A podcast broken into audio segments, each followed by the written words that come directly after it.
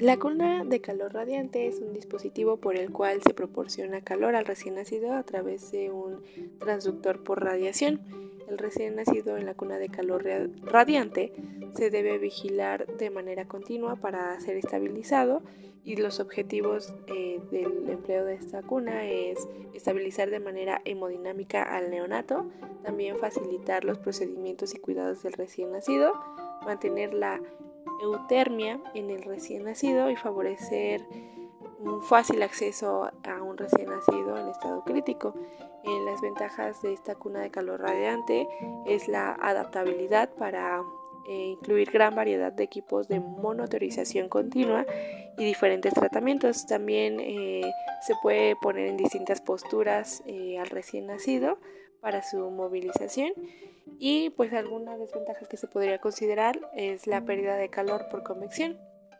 En cuanto a las partes de la cuna de calor radiante, se divide en la parte superior que contiene un transductor de calor, conexiones de oxígeno y un aspirador, y en la parte central que incluye el tablero de control y que consta de eh, un control manual y automático en donde se registra la temperatura del colchón, los calores de transducción, la luz, la fototerapia, eh, también las alarmas visibles y auditivas eh, que se prenden en automático si la temperatura tiene variaciones en el punto de control, también un colchón con su base, eh, el mecanismo de ajuste de, la altura para dar posición al recién nacido y también la cajonera en donde se ponen algunos materiales, bueno, eh, algunos objetos personales del recién nacido. Eh,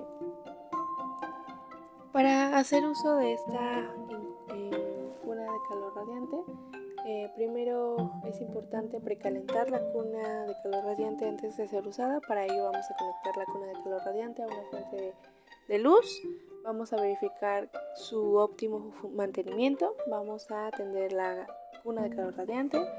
Eh, vamos a prender el módulo de calentamiento poniendo el interruptor de calor en on. Hay que ajustar la temperatura de control de la piel. Vamos a conectar el... Eh, vamos a, colocar el sensor de temperatura en la piel del recién nacido en el área hepática.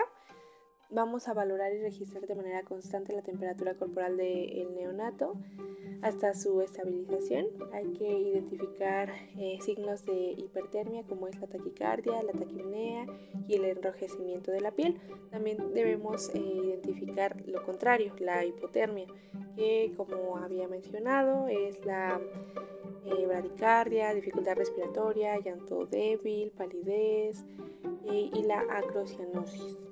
También hay que valorar de manera constante el estado general de nuestro paciente y las condiciones hemodinámicas y hacer las, eh, las anotaciones en la hoja de enfermería.